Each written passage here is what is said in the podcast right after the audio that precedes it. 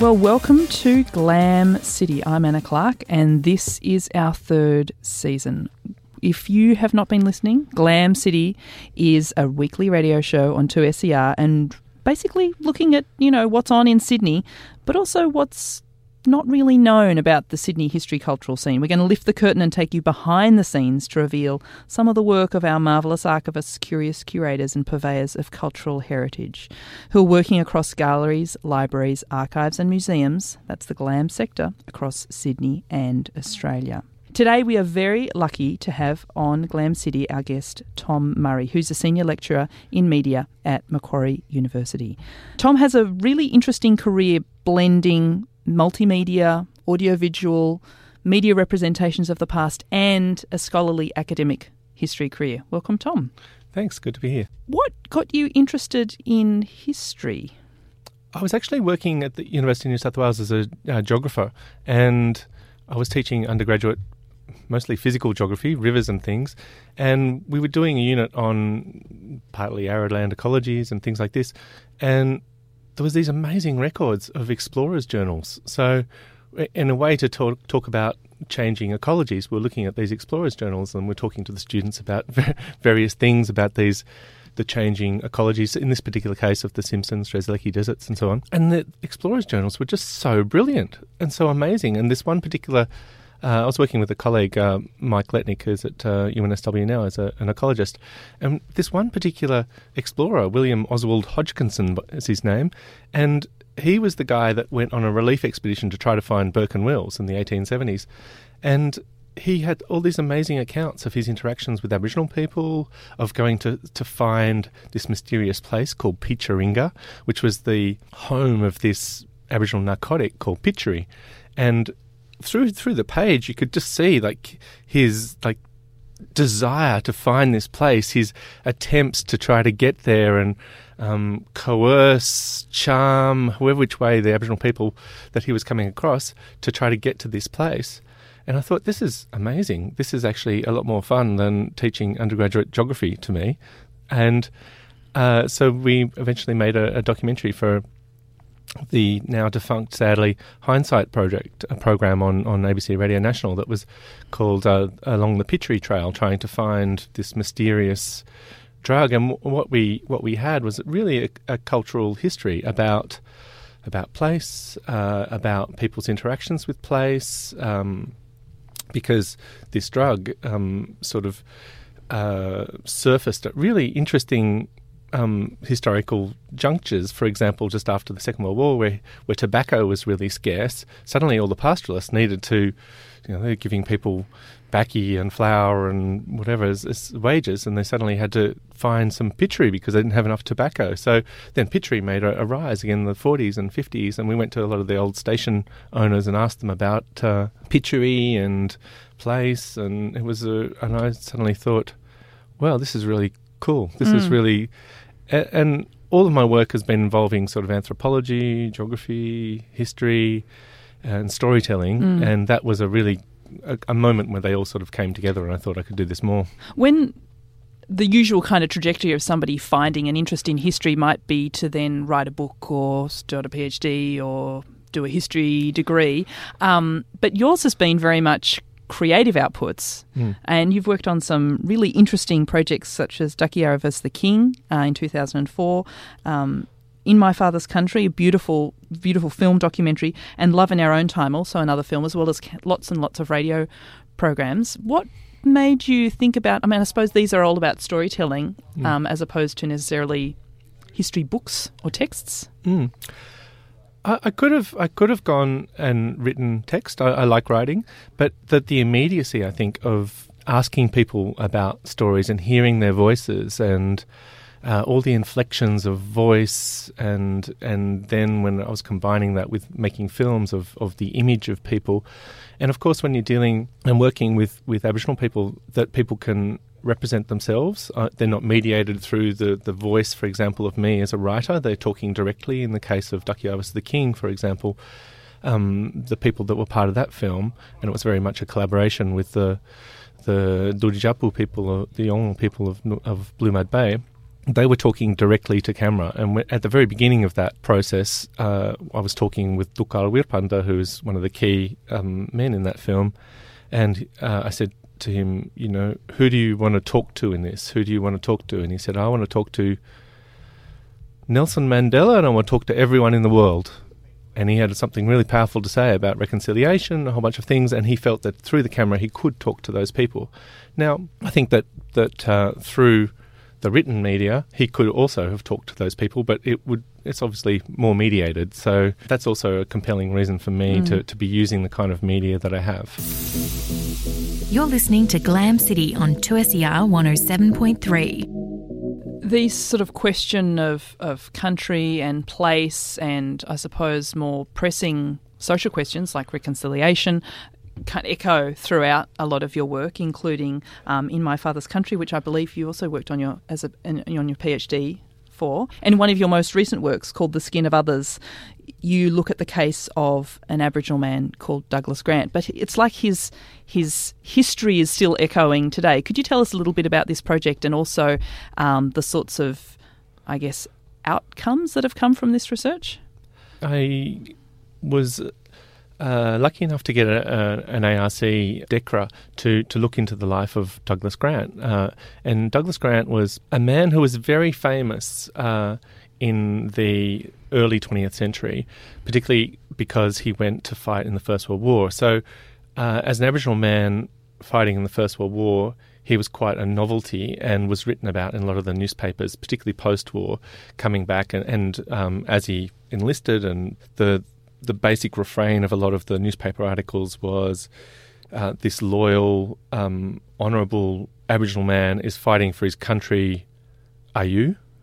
And it was used, you know, in those kind of ways, and and also, I suppose, because it was was incredibly novel. It was this full black Aboriginal man who was going to fight in the First World War, and he had this Scottish heritage. His name was Douglas Grant, and so it was a very intriguing story. What's some of the back detail of that? Because that just seems kind of so um, unreal now, looking back on it. Yeah. His whole story is unreal, which is what I tried to. I've tried to kind of unpick in a radio documentary and uh, a little bit in a short film that I made, and subsequently in a feature documentary that I'm making. And so he was born around 1885 in the forests of uh, rainforests of the Atherton Tablelands, which at the point would have been incredibly thick, dense rainforest. And I visited there. It's just would have been at that point magnificent, incredible. Our Amazon. Um, so he's born into the the rainforest nations of of the Atherton Tablelands. And he was unlucky enough to have been born at almost exactly the historical juncture where uh, miners had just found that area, area that'd been gold rushes on the Herberton and uh, and a lot of the rivers nearby. And so by 1886, um, gold and tin were found just on, on, a river nearby where he was where he was born. And so subsequently, as is very common in the, the Queensland frontier, it was just incredibly brutal. Um, there was a bunch of massacres in the area around 1886, 1887, and in one in 1887. Um, so we learn from a lot of the the, the stories of, of the time of around World War One when Douglas Grant uh, went to war that his family was wiped out in what was called a tribal disturbance in the uh, or a tribal fight in a lot of the, the literature at that time. The euphemistic language of the frontier. Yeah, yeah. I mean, what I mean, this is one of the things that fascinates me is the way that language can completely obfuscate the truth while having just enough kernel that it can be said in a, some kind of straight-faced way. So, so the role of the native police, of course, is what can enable it to be said in polite white societies as being a tribal disturbance. That you know, a lot of these people were killed by by Aboriginal native police, and so therefore it's a tribal disturbance. But um, Douglas Grant uh, in 1887 is around about a two-year-old. Um, his family were uh, dispersed, another of the terms of the time, but uh, people, who knows if there were survivors from this particular massacre. Uh, in any case, some miners um, found this child, and um, it was known at that point that uh, there was a, a, couple from the Australian Museum uh, who were collecting birds and uh, animals and plant specimens for the museum. that uh, uh, Elizabeth Grant had wanted a child, wanted a black baby, I think was the, the term that uh, was used by a local historian who I spoke to up there. And so some of the miners gave the child to them and they brought the child back down to Sydney in 1887. And he was brought up in this family and uh, uh, he calls himself the, the, his, his foster parents and he took, on, took the name that they gave him, which was Douglas Grant. So he's brought up in this a couple of Scottish enclaves, uh, one in Lithgow and then the other in Annandale, good Scottish name. So Annandale suburb, he, he went to the local uh, public school and was brought up there. Uh, got a good ed- education and trained as a draftsman. And then when the First World War broke out, he went to fight in the First World War. Uh, but there was so many different kind of fraying strands of this story that sort of didn't make sense or demanded a little bit uh, more investigation and they completely intrigued me, so I needed to find out a bit more about his story. And some of these come out in um, the radio documentary that I've listened to, and also in the short film. I mean, there's a there's a sort of a beautiful overlay.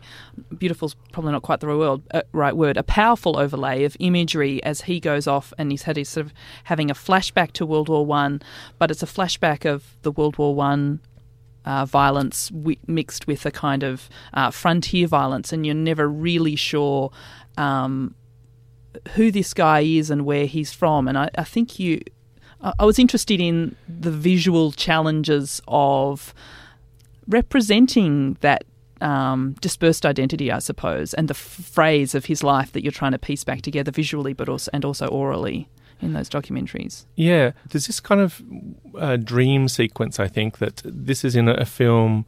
Uh, a short film about uh, when Douglas Grant met an old war colleague and uh, at the house of Henry Lawson, which is kind of quite interesting in 1921. Uh, and the, the, I suppose what I wanted to do with this is that we have this um, foundational conflict in Australia, the frontier wars, by which you know colonial conquest of this country was made possible. And then we have our preferred foundational narrative, which is around Anzac. It's a, where Australia becomes Australia in so many ways in the, in the popular discourse.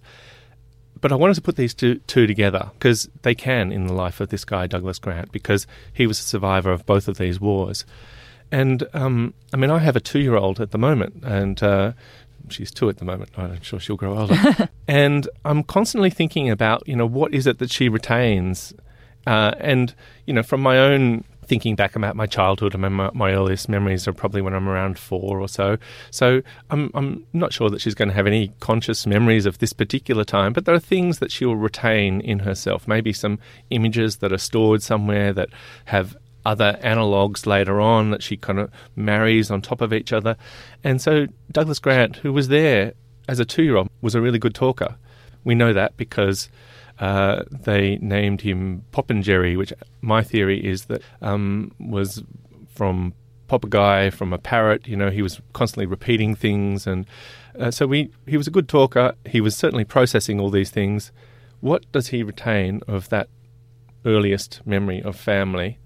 how might that have manifest in his thinking during World War One? I'm not sure it would be conscious at all, but I think in his person those things uh, coalesce, and in in the national consciousness, the mm. Australian historical consciousness, the attempt to keep those two apart. I know that you've written a lot, uh, Anna, on um, historical consciousness, frontier wars, um, the, the, history wars, and so on. But the, the, the way that we the, we narrativize our our national story and the effort to keep these different stories apart is so powerful. So I wanted to put them together in mm. his life, and I wanted to mix them up in such a way that we, war is war, and it's traumatic war. It, this would have been I, I, can't imagine what kind of trauma it would have been for Douglas Grant to have been ripped away from his family in that particular way. Mm. And and the traumatic wound of that is never really discussed in his narratives. So yeah, I wanted to put those those two together. Mm. Yeah. This work is posing lots of kind of historical questions on both the past itself, but also how we remember and curate that past. And another one of is is Douglas Grant's kind of identity and self identity as uh, an Aboriginal man, as a Scotsman, as an Australian. What are some of the examples of, of that and how you dealt with that in, in the work? Well, there's there's so many there's so many discussions about about Douglas Grant because in the centenary of World War One, of course, we're constantly going back through the, the National Archive to to think about what it means a uh, hundred years after Anzac and so on, and uh, we need we know enough in popular media that, that we can't exclude stories of women, Aboriginal people, and so on. So they've been included in mm. this national narrative, but only very selectively. Uh, and so one of the things that's been brought up is Douglas Grant as a character, and it's constantly discussed about how he was brought up by this Scottish family and he spoke in a Scottish accent, and um, that's almost been taken as a given that he was a black Scotsman and I wanted to look into this a little bit. Um, uh, if you look much earlier, then they, as in, there was a documentary made in 1957 about Douglas Grant, uh, ABC Radio One by John Thompson and Brian Hungerford, and I, th- I, think as part of that, you do get a sense that Douglas performed part of his Scottishness. But a, a lot of the nuance of that has been lost, and now it's just seen that he spoke with a Scottish accent and so on. And so I wanted to unpack that a little bit, and uh, in the documentary, we do that. Mm. This is Alec Chisholm again. He was put to school subsequently, and he grew up into uh, a very decent and likeable little boy. One of his characteristics, as perhaps was inevitable, was that he acquired the Scottish uh, dialect of his foster father and uh, his foster grandfather. Historian Ann Curthoys. And that just doesn't ring true to me. He was brought up in Sydney, and most people don't speak really with the accent of their parents. They speak with the accent of their peers and their, who they went to school with and who's down the street. It just doesn't ring true. And it does lead to this question of performance that he's speaking in that accent in certain situations to perform a Scottish identity um, and having dark skin and performing Scottishness is obviously intriguing for people, and he presumably realises that and, and plays with that. And that was historian Ann Curthoys talking about Douglas Grant. You're listening to Glam City on 2SER 107.3. To download this show, head to 2SER.com or your favourite podcast app and look for Glam City. This show is made by the Australian Centre for Public History at UTS with support from 2SER. And don't forget to leave us a rating and review on Apple Podcasts. It helps other people find us. I am talking with historian, filmmaker, documentary maker Tom Murray about some of the, I guess, creative potential and creative tensions of blending history with documentary making. And your latest project, Tom, is just an amazing one about a worm, of all things. Um, and listening to this documentary about the Lambton worm took me back to a place that I thought I had buried of childhood fears of the bush or darkness or bath, you know, whirlpools. Um, can you tell me a little bit about the monstrous worm and also the project that emerged from it? Well, the monstrous worm is about my childhood fear of this story that my father told me when I was just very young. And we often we get on and we bury these things and we move on. But it was really it became really interesting to me when I went back having my own kids, I suppose, and, and how they process things that I tell them was one of the the inspirations for it. But in, in making work, it's about uh, otherness, about uh, differentiating between myself and and uh, another person, about the ways the way that others are integral to the dominant society's definition of themselves. The figure of the monster becomes really interesting as a material manifestation of otherness, of fear, of anxiety, of something that needs to be defeated in order to, to give dominant culture mm. their foundation. It's very archetypal, isn't it? Mm. I've actually heard the interpretation of the worm as a foreign power as well.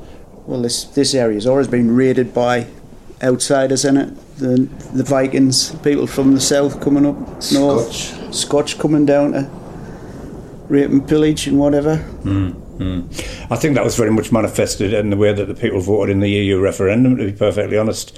Uh, the fear of foreigners uh, is very, very strong in the area, and the fear of immigration is strong in the area. But the levels of people uh, who come from Eastern European countries or people who are immigrants into this area is very, very small in comparison to the rest of the country. People are, uh, are sick of people voted. coming, just coming into the area and coming from different countries or whatever Aye. and taking possession of different things.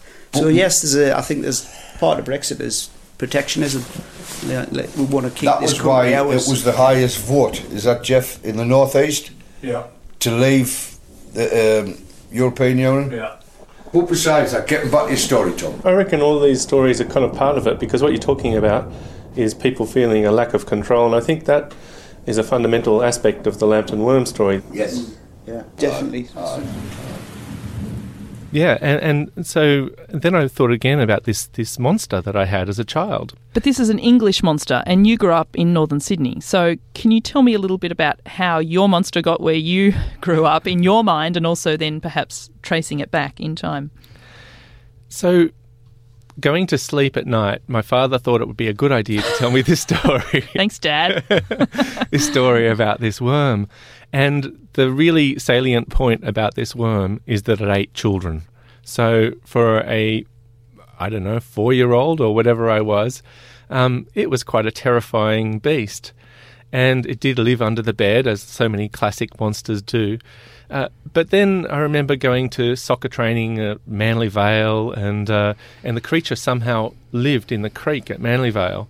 It was just, it was, I don't know why it gravitated to water.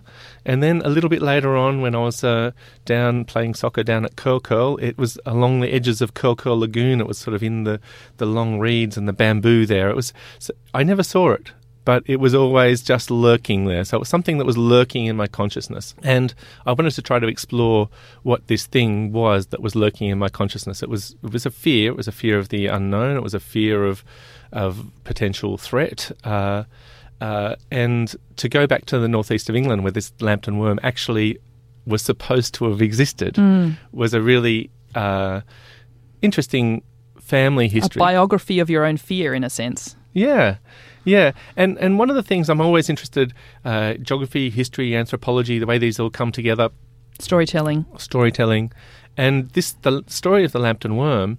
Uh, if we were to track it right, right back in time, it probably the worm might have existed as a nature being that was perhaps the early Celts saw it as a manifestation of the creative and destructive aspects of water. Water, you know, is life giving, and but it sometimes in flood it's very dangerous, and uh, there's things that live on the edges of water, and you probably want to try to get your kids not to go to the water's edge and all that kind of stuff. But then the worm uh, got subsumed into narratives around the Christian domination of the northeast of England, So it's been sort of retold by successive generations, and then we, as historians, have to go back and kind of read through or read between the lines of these successive interpretations over time, which go back, you know, a thousand years. Yeah, absolutely. And and I, I love the fact that there's this kind of phenomenological sort of impetus. So in a documentary that I made for for Radio National, I, I really wanted to include sounds of nature. So and a lot of them are Australian. So you know, uh, as a kid, when a possum goes on a tin roof, that that's that's a monster, isn't it? If you're a kid, and the hissing that possums make and the fighting that they have monsters. In the documentary, I, I used a lot the sound of the curlew uh, from from North Queensland, which has just got a haunting quality. That's just it's a monster. Tim Ingold has a great. Uh, uh, article where he talks about uh, dragons and monsters and and the way that they they they manifest fears of the natural world. Uh, there's all these sounds that would have been monstrous, and so I wanted to try to to unpack a lot of these kind of sensational, um, felt experiences of of otherness in place. It reminds me a little bit of seeing some of the um, rock art of the Quinkan Caves about the sort of monsters out there that you don't know, or even um, that amazing exhibition at the National Museum that was on earlier this year of the um, the Seven Sisters, the kind of amorphousness of the unknown and how it also has a storytelling capacity. And you play with that in this documentary, this audio documentary about storytelling over time and what these people would have sounded like as well. Yeah, yeah, absolutely. And there's, I think there's something really interesting about the way that we, the the world over, that we manifest these these monsters. And um, so, in the second part, it's a two part series. In the second part, I look at a lot of um, indigenous um, serpent beings, lightning serpents. There's a Ngatji in the Barkindji people's thinking in the Darling River, and lightning serpents from northeast Arnhem Land and associations with lightning. And for a long peoples all over the world associated lightning with dragons and fear of, of others in some way, people and non people uh, all sorts of anxieties around that. And so in the documentary, I I play with that with uh, using the uh, a particular historical um, segment of Simeon of Durham, a very early historian from the, the 12th century, and what he sounded like. And he's talking about Vikings and more marauding peoples from the north, but associating them with dragons and with lightning. And Australian Indigenous dreamings have there's lots of associations with lightning snakes and both benevolent and malevolent aspects of that. But this is all a long way from my Australian worm and the child eating worm bait of a guilty conscience that threatened my 1970s boyhood. Those were days when we knew little about Australia's own colonial wars of conquest and even less about the worms and serpents that created and fought to protect the country of the first Australians. Thank you. It's been really great talking to you. Um, unfortunately, we've come to the end of our episode, but before we sign off, we have a last little glam slam segment where we talk about the things that are coming up in our history diaries over the next couple of weeks. Tom, what's in your history diary? So, coming up, I've um, on the 6th of September, I'm going to go to a an event at the State Library of New South Wales, which will be really exciting, I mm-hmm. think. It's called Truth, Memory and the Media.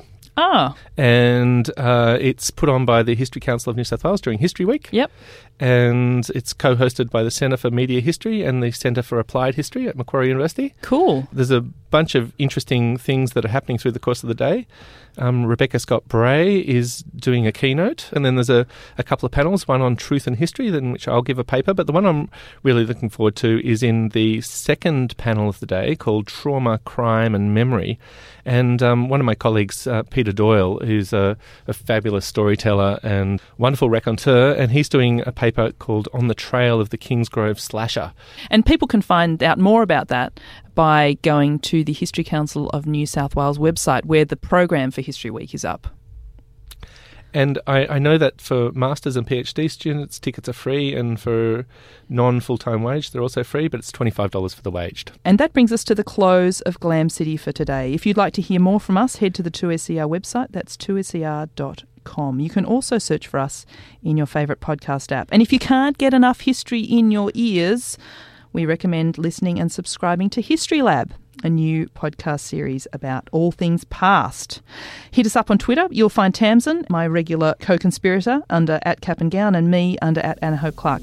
This podcast is made by the Australian Centre for Public History with the support of 2SER 107.3. And thank you so much to Tom Murray for coming in. You can listen to Tom's series on the Lambton Worm, if you're game, on the History Listen on ABC. That show, like ours, is available online or through any podcast app. And if you want to get in touch, shoot us an email at glamcity at 2ser.com. Glam out.